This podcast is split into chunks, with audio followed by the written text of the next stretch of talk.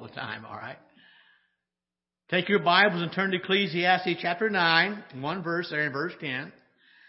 And while you're turning there, find Colossians chapter 3, verse 17. We were in both verses last week. Beating boredom. Beating boredom. Ecclesiastes chapter 9, verse 10. By the way, uh, how many know that Solomon is the author of Ecclesiastes? Now, remember what we learned in Sunday school this morning that uh, all the authors in the Word of God, the writers, were carried along by the Holy Spirit. So it wasn't their own private thoughts. They spoke as God gave them utterance. And yet God used their own uh, style in writing, whether it be uh, Solomon or anyone else in the Word of God. And here we have in Ecclesiastes, uh, just real quick, sort of a summary. The book of Ecclesiastes is really a journal of a desperate journey trying to find meaning to life. And look what Solomon says in Ecclesiastes 9 verse 10. Whatsoever thy hand findeth to do, do it with all thy might. For there is no work, nor device, nor knowledge, nor wisdom in the grave whither thou goest. Colossians chapter 3 verse 17. Paul says, under the inspiration of the Holy Spirit, and whatsoever ye do in word or deed, notice this, do all in the name of the Lord Jesus Christ, giving thanks to God and the Father by Him.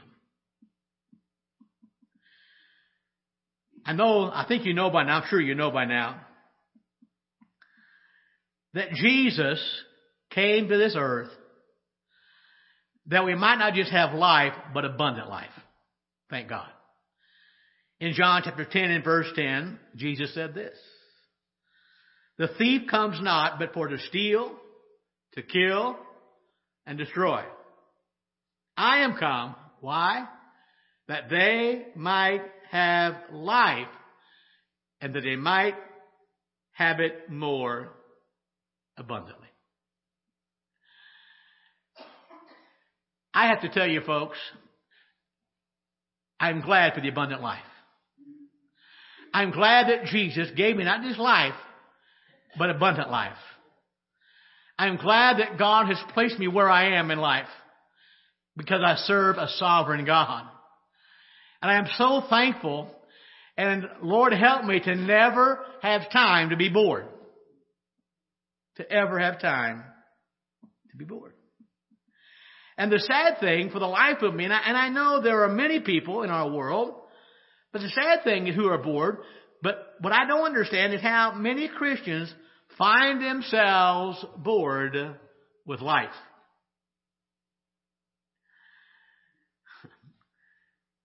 And I think the key here is to understand that when we find ourselves bored, when we think there's nothing to do, because somehow, I think Satan tried to convince us there's nothing to do that really matters. Church, I want you to know tonight, whatever we do for God is never wasted. Ever. It is never, ever wasted. I mentioned last week two primary causes last Sunday evening of boredom. Number one is overstimulation. More, more, more, more, more. Uh, it amazes me that the world has bamboozled us to believe that more is better.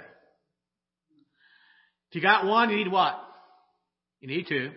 Got two, you need three. And it goes on and on and on and on. And the sad thing is this. When will we learn to be satisfied with what we have. Because more is not always better. It could be, but it's not always better. So one reason we're bored is because of overstimulation. I mean, let's think about this. We have more toys now than we've ever had. I mean, that phone. How many, how many brush your cell phone tonight? I mean, we won't leave home without it. And right there in the palm of our hands, a world of information. It amazes me. I, I, I have a Bible program on my phone. You probably do as well. And I, I use that. Uh, I always read every day from that. I actually, I, I play it, it plays it out loud to me. Uh, Psalm 139. Every, every morning I start my day with that psalm. And it used to be when I went to the hospital to visit, in our waiting room, waiting there, I'd get my phone out and I'd read my Bible. I quit doing that. Because I look around, and guess what everybody's doing? They're on their cell phone. And, and I wonder, is it glued to their hand? Somebody told her some years ago, uh, somebody we know very well, and they had family from Chicago, from California, came to visit for Christmas, and they came primarily to see their mother, who was getting up in years. And this lady told us we were there at my mother's house. I looked around, and everybody was on their cell phone. So many things. We are overstimulated. But the second reason that we are bored is because we are undercommitted. Now, I need to clarify something. Uh, I, I think Nate asked me about it last, uh, two weeks ago. We were, we were not service last Sunday night because of Mother's Day. And, and Nate said, Papa, said, you, you said 20% here, 20% there.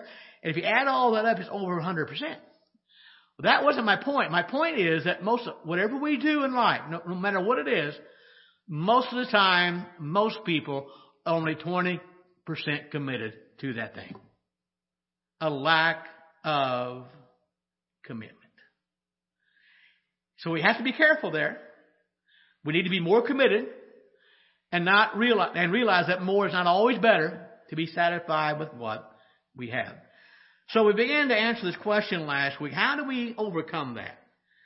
How do we change the way we approach life every day?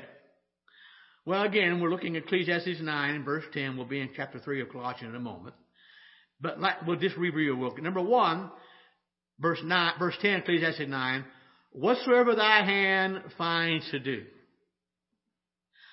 do whatever lies close at hand. Now remember, Solomon was writing this. He's tried a lot of things.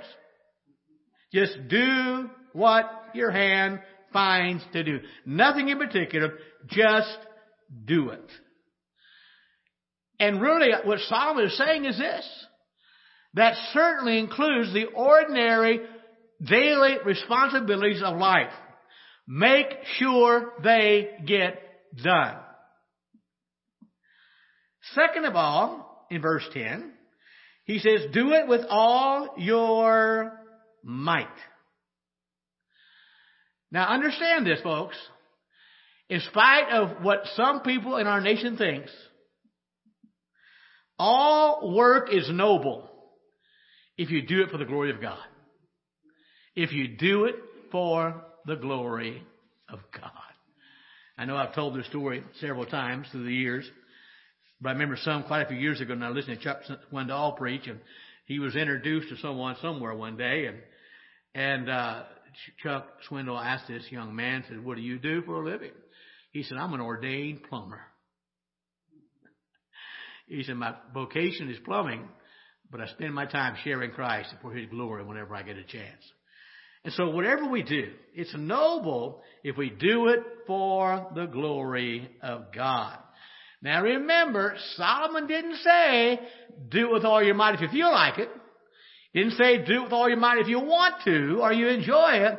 He says, do it with all of your might even if you don't enjoy it, even if you don't like it, and even if you don't want to be there, do whatever you do with everything you have, do it with all of your heart.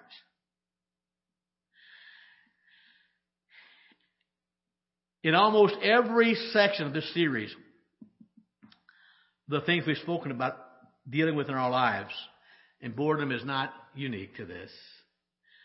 There is a very important theological principle here. And we need to understand that the God we serve is sovereign. And we are where we are because God has placed us here. God has ordained that for this particular time in our lives.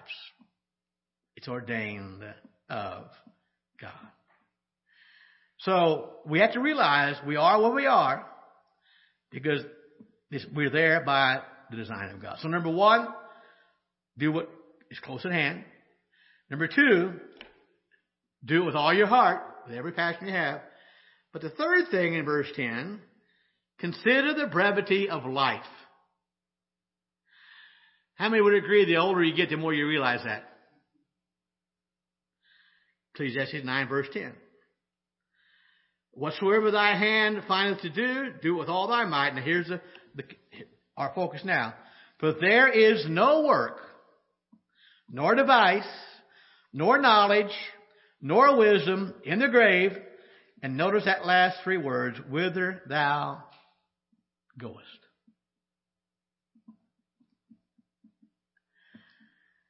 Now most of us remember, at least for the most part, the first half of verse 10, Ecclesiastes 9. Whatever you find your hand to do, do it with all your might. Give it all you got. We like that. That's positive. But boy, that second half of that verse, you talk about a downer. But Solomon has been realistic in this journey. Doesn't pull any punches. Who wants to hear you're going to die? Who wants to hear we're going to the grave? Someone once said, I heard many years ago a preacher talk about this. He said, the last place we picture ourselves is in a casket. We don't want to think about that. In fact, it's a part of life we would rather ignore. The New Living Translation puts it this way. Whatever you do, do well. For when you go to the grave, think about that. When you go to the grave, there'll be no work or planning or knowledge or wisdom. And there we see again, when you go to the grave. Who's the you? Yeah, all of us. And I gotta tell you, that's an eye opener. But the fact of the matter, that's true. Entirely true, whether we like it or not. If Jesus tarries, we're all going to go to the grave. Been quite a few years ago now. I hadn't been saved very long, and uh, we were living over in the Somerset. We rented a house over there for a couple of years. And my mother and dad were over one day, maybe for a grill. I don't remember what it was. And uh, my dad and I were talking. And uh, my grandfather had a farmhand. His name was Boots Ballard. I don't remember his real name. Uh, his real first name, they called him Boots. And Boots had died quite a few years earlier, and I, I knew Boots as, as a kid. I met him a couple of times.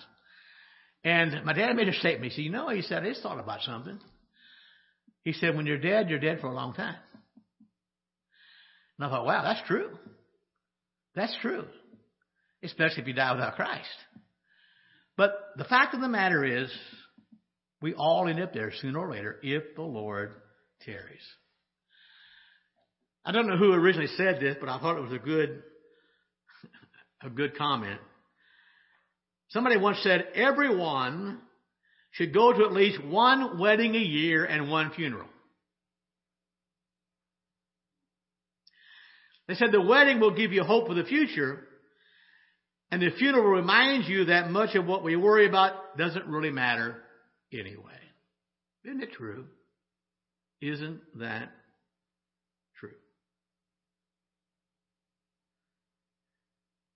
There's a hymn in our hymn book.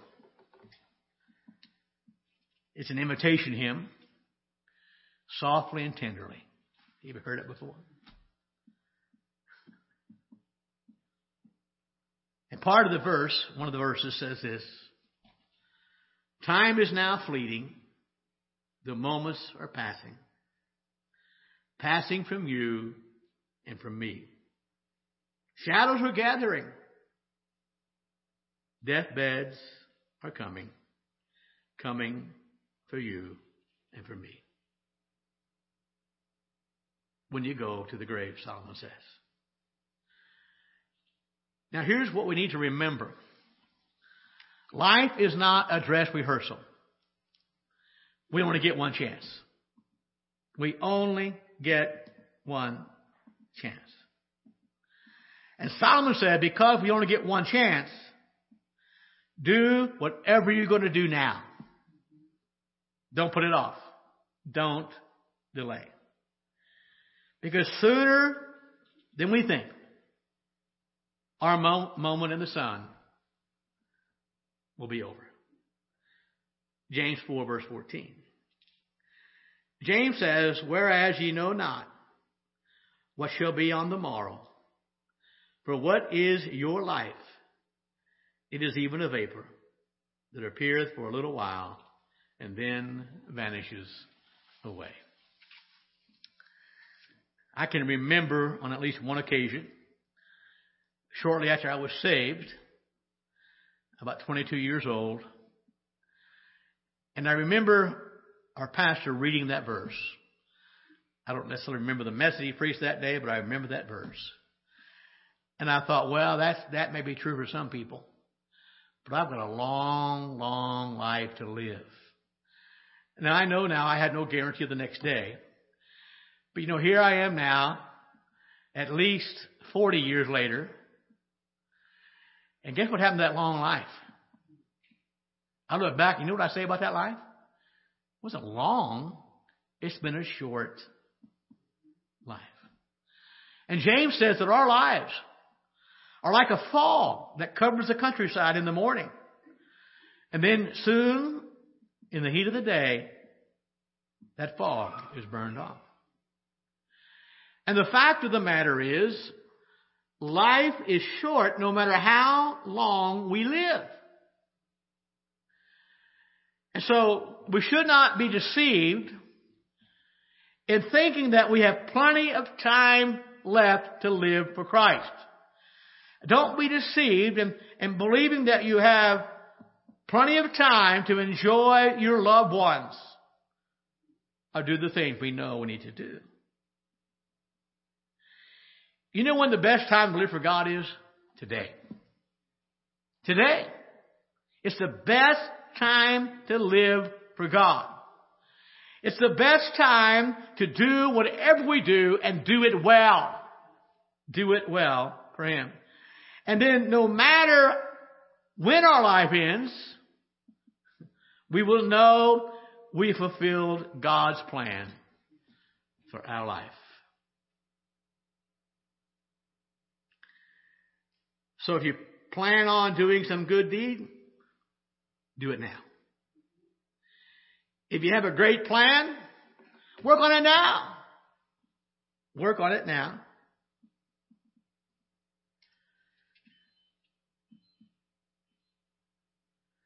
Martin Luther once said that man should live with the day of his death placarded before his eyes. Remember that day is coming. Because the bottom line is this. We need to be busy for God now. Do it now. So number one, do what's close at hand. Number two, do it with passion. number three, think about how brief our life is. And number four, remember that you and I represent Jesus Christ in everything we do. Colossians 3 verse 17. And whatsoever ye do in word or deed, do all in the name of the Lord Jesus, giving thanks to God and the Father by Him. What's it mean? It means that you and I, no matter what we do, we do it as a representative of the Lord Jesus Christ as his representative. Whatever it is, whatever it is. Years ago, my bro- one of my brothers was involved in the dry, drywall hanging trade. He didn't finish; he hung it, and he became rather good at that. And uh, they use a little router with a router bit in it, just a handheld job. And they kind of put an X on the floor where any receptacle boxes might be or any light switches. And they take that router and they find the center of the box and they route it out. And it, if you if you do it right, that drywall fit exactly right. But the problem is if you miss a little bit, you make a big hole, they're going to pay somebody a little extra money to finish that extra hole because the finishers are only paid to do so many coats. And my brother said one company he worked for, anytime you did one wrong, you had to sign your name to it. Now I don't know whether they docked your pay. I don't know how what the deal was, but you had to sign your name that I'm the one who did this routing of this hole, of this receptacle. So what if we had to sign our name to everything we said, everything we did?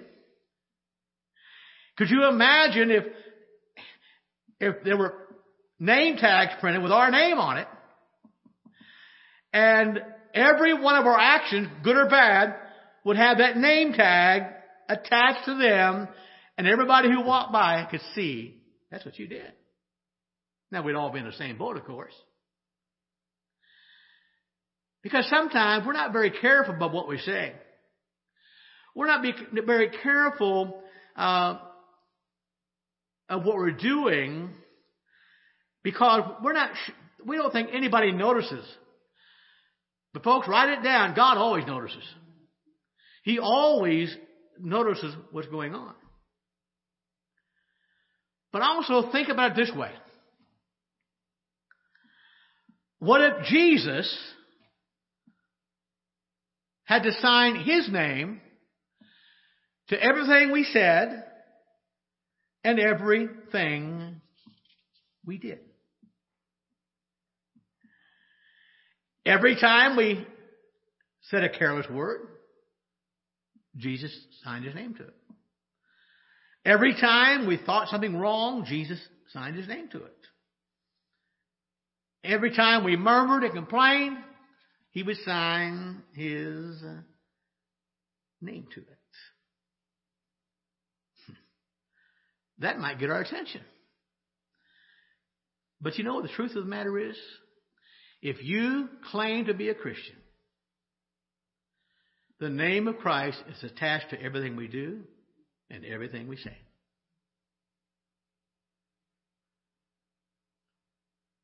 I can't for sure verify this story, but I read many years ago.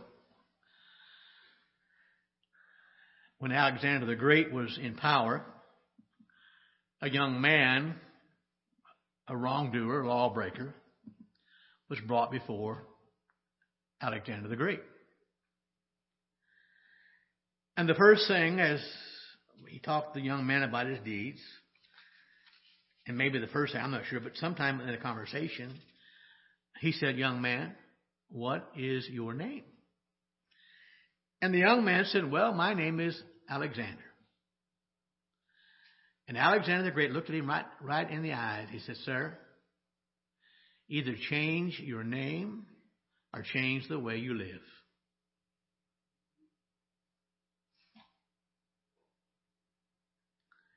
Do you realize tonight, if we claim to be Christians, we are children of Jesus Christ? We are heirs and joint heirs with Him. He's not only our Savior, He's our Master, He's our Lord.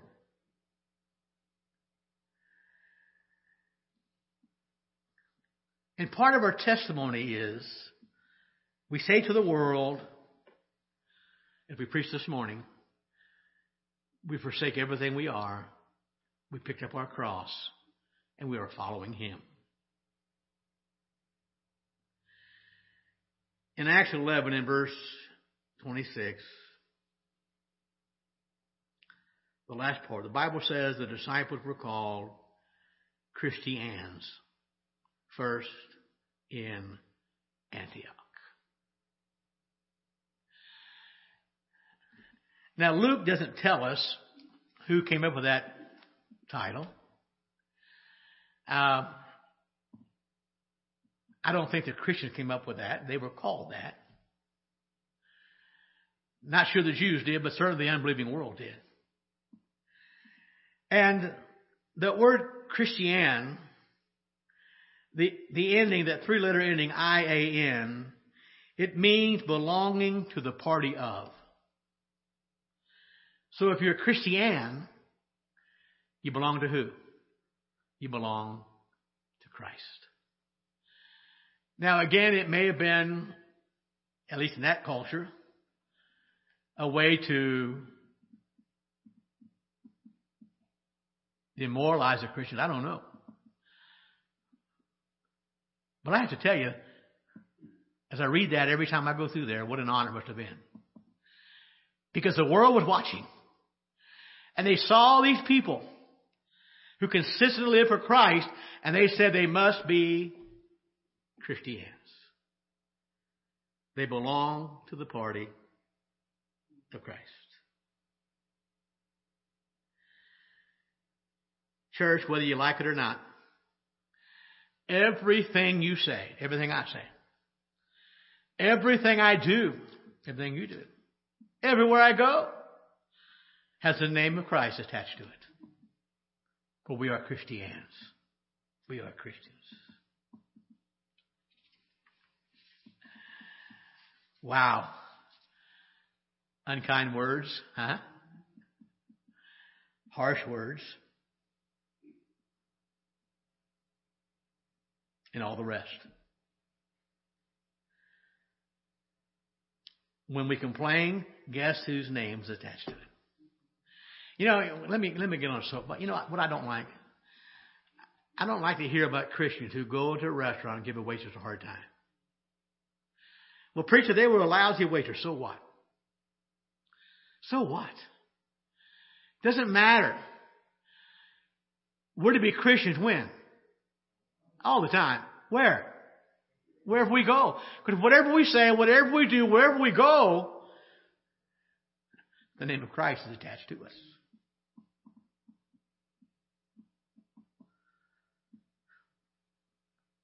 Attached to our excuses, our lies, our flattery, any compromise morally, our laziness.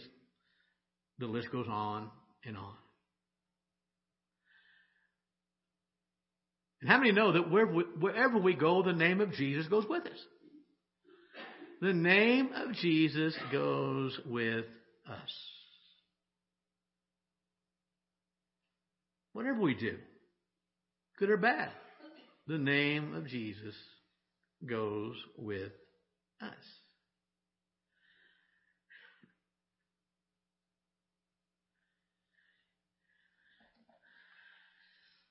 Jason played that song before service tonight, His Eyes on the Sparrow. And we know He watches over us.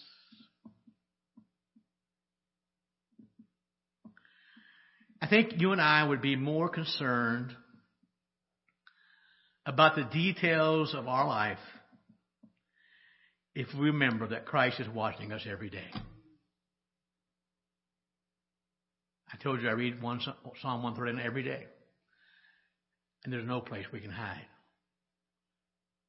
David said, if I take the wings of the morning, when I get there, guess who's already there? God is. If I climb the heights of heaven, guess who's there? God is. If I go to the depths of Sheol, the grave, guess who's there? God is. Whither shall I go? David has to flee from his presence. We cannot. We're always before the face of God. John Gospel, first chapter, talks about Christ being the light of the world. And truly he is.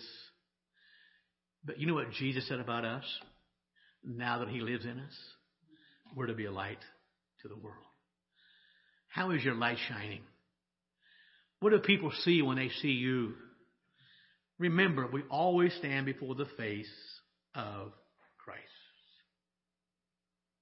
Number one, do what's close at hand. Number two, do it with passion. Number three, consider how short life is. Number four, remember, we represent Christ, whatever we do, wherever we go. And number five, be thankful. I got to tell you, folks, if you're a child of God, we have every reason to be thankful. every day. Be thankful for the big things of life. Be thankful for the small things of life. Again, Colossians 3.17, whatsoever you do in word or deed, do all in the name of the Lord Jesus Christ. We talked about that. But notice the last part, giving thanks to God and the Father by Him. Now, by the way, another way to overcome boredom is to cultivate a thankful heart.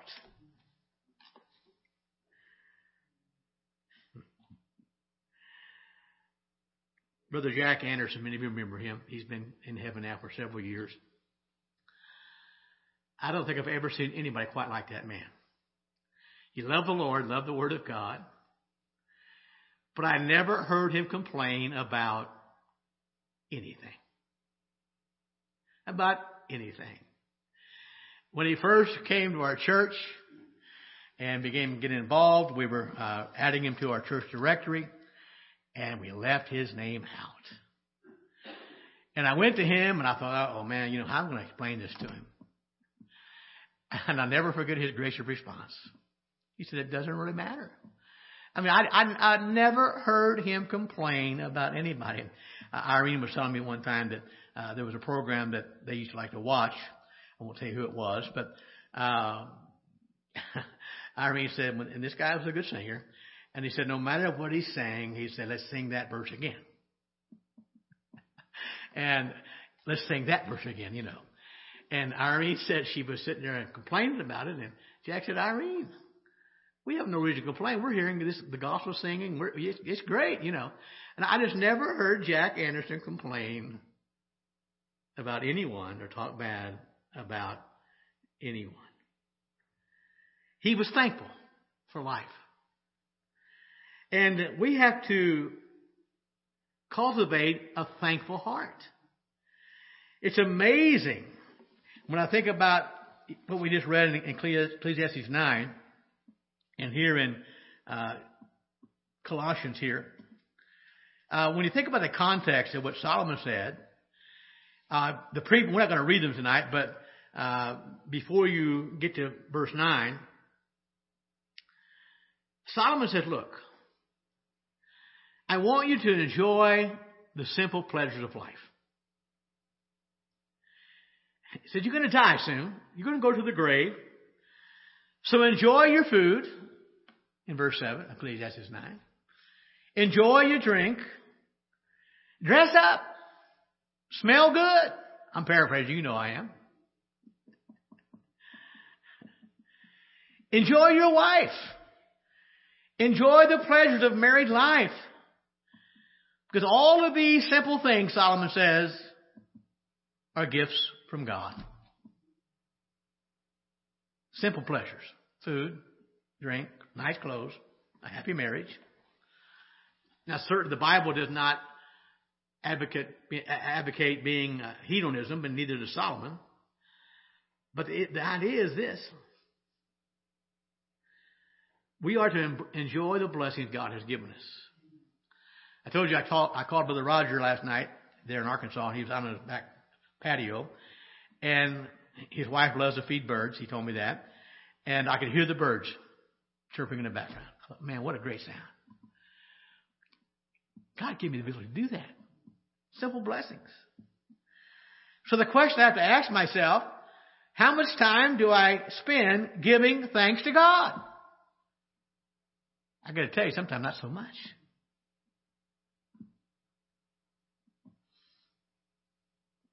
And again, going back to being overstimulated, we don't have time to slow down to give much thanks. But would you agree tonight, folks? Every one of us have a lot to be thankful for. Amen. Every one of us have a lot to be thankful for. The birds in the air, the clouds in the sky. I think it was Wednesday night, Pam. We were coming home from church and I looked in the rear view mirror, mirror, if I can say it right, and I could see a big orange ball in the sky. What a view! What a view! And guess who puts it there? For us to enjoy. God placed it there. Paul and Diane gave us a, a picture, uh, quite a large picture of a rainbow. Paul, you may not have known it, but you did. I understand it, brother, okay? And we love it. And so we, t- we had a picture that hung in our dining room for years. We took it down, and now we got a picture of that rainbow. And by the way, I want to tell the world we had it first. Hey, hey, man. That's a promise from God. But my, and even to this day, anytime I see a rainbow, I give God thanks. Folks, we've got so much to be thankful for. And by the way, I am not looking for that pot of gold and then rainbow. I've got the pot of gold in Jesus Christ. I've got so much to be thankful for. What about your ears? now, some of you need hearing aids. I know that. Ruby, I didn't ask you. My dad needs a hearing aid. Some of you do. Some of us do. Amen. But thank God for our ability to hear. So simple. And yet so profound. The ability to smell. Man, nothing better than frying chicken. Amen. Wow. And, and how many know it, it always smells better in somebody else's house? Isn't that true?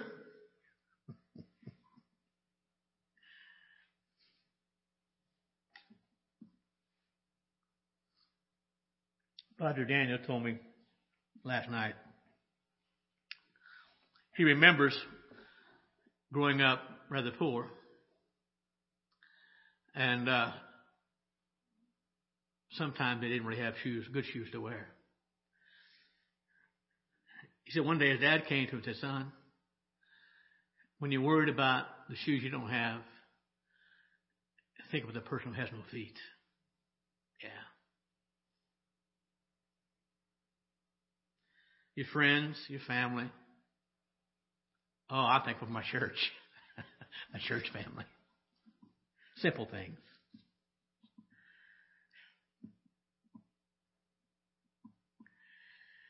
So I think it's important for all of us from time to time to stop in the business of the world and sing praises to God. And I'll guarantee you this anytime you do, anytime you do, you come away refreshed.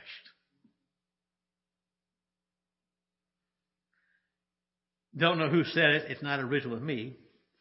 But here's what they said. We don't get to choose how we're going to die or when.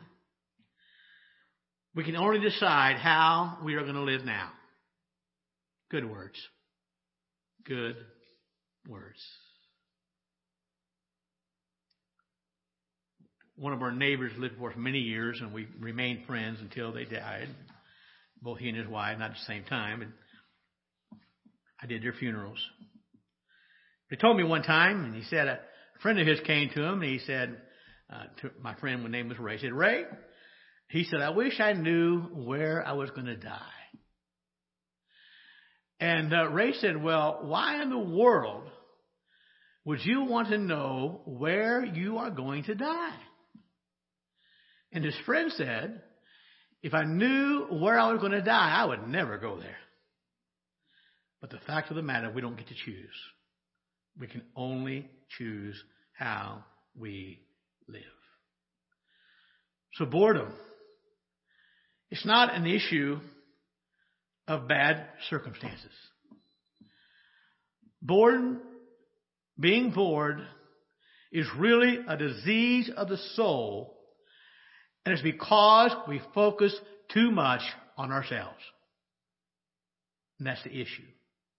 That's the issue. And whenever we find ourselves becoming bored with life, especially as Christians, we need to crawl out of ourselves and renew our commitment to the Lord Jesus Christ. And reach outside of ourselves and minister to those who are less fortunate. Because I think at the bottom, the bottom line is this. Boredom is a sign that we are living for ourselves rather than living for God. Let's stand together.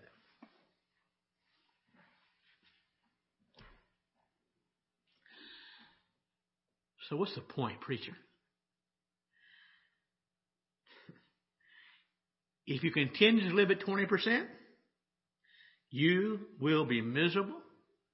You'll never be happy. You'll be frustrated. And you'll be bored. And you show me a 20% Christian, I will show you an unhappy Christian. So let's commit our ways to God. Let's commit our life to Jesus Christ, living for Him, and I'll guarantee you will never be bored. Hammer glad for the abundant life tonight. Amen. Folks, I want to thank you tonight for coming. Uh, don't forget to.